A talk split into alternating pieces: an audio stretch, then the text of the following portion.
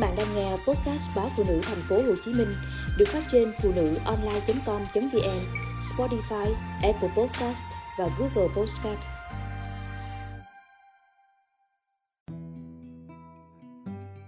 Dạy nào cho bằng yêu mà không nói.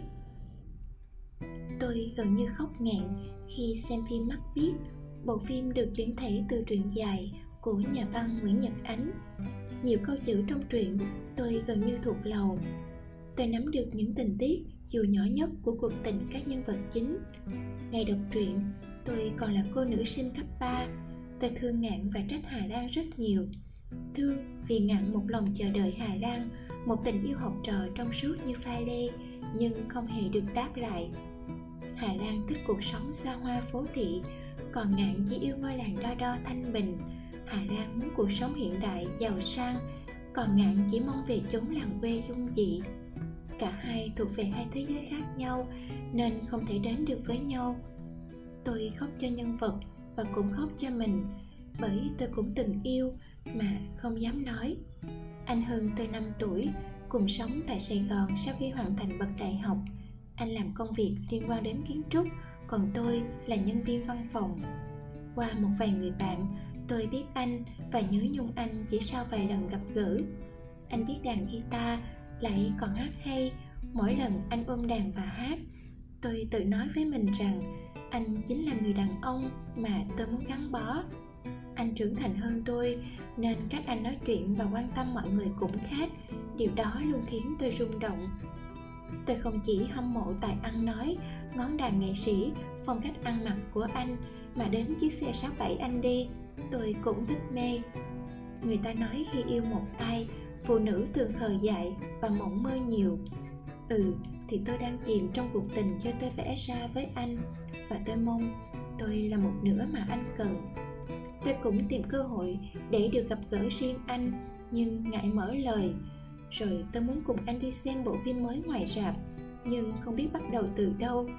Tôi ngại ngùng, mà đúng hơn là tôi cứ khẩn cầu anh là người để ý đến tôi trước.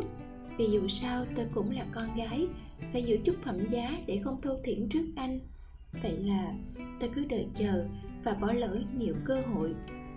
Tới cuộc gặp gỡ nào, dù có đông đảo đến đâu, tôi cũng dõi dắt mắt tìm anh và sẽ thật vui nếu thấy anh ở đó.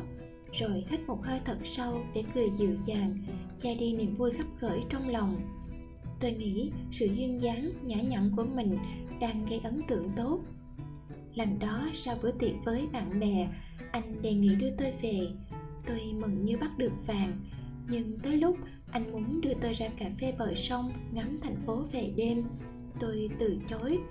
Không phải vì tôi không thích, mà chỉ nghĩ tôi nên đoan trang để là một cô gái ngoan trong mắt của anh. Và anh vẫn đưa tôi về nhà hôm đó, song không một lời hẹn đi uống nước, dù tôi sẵn sàng đồng ý nếu anh đề cập. Tôi thất thểu bước lên phòng và đợi chờ tin nhắn từ anh. Cho tới bây giờ, tôi mới thấy mình ngu ngốc khi mãi bị động. Tôi ôm tình đơn phương và chờ đợi anh mở lời trước, vì nghĩ rằng anh cũng có chút tình cảm với mình. Nhiều tháng trôi qua, tôi càng nóng ruột, càng không thấy gì từ anh cả. Tôi cứ ôm tương tư cho tới một ngày anh gặp tai nạn và qua đời trên cung đường từ Đà Lạt về lại Sài Gòn. Một cơn sóng cuộn trào trong tôi khi nhận tin dữ.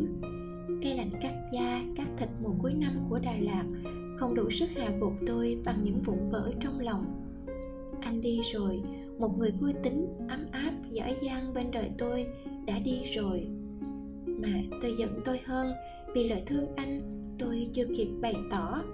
Trong những câu chuyện mọi người nói về anh sau này, người ta nói anh cũng có tình cảm với tôi, nhưng anh sợ cái gai góc nam tính của anh làm vỡ thế giới màu hồng mà tôi đang sống. Tôi không dễ để anh đề nghị đưa về, cũng không dễ để mời cà phê ngắm thành phố ban đêm. Tôi càng nghe càng đau đớn. Hẳn ngày đó, nếu tôi chủ động thì chúng tôi đã có nhau. Nhân vật Ngạn trên phim quá khờ khạo khi không tỏ bày tình cảm.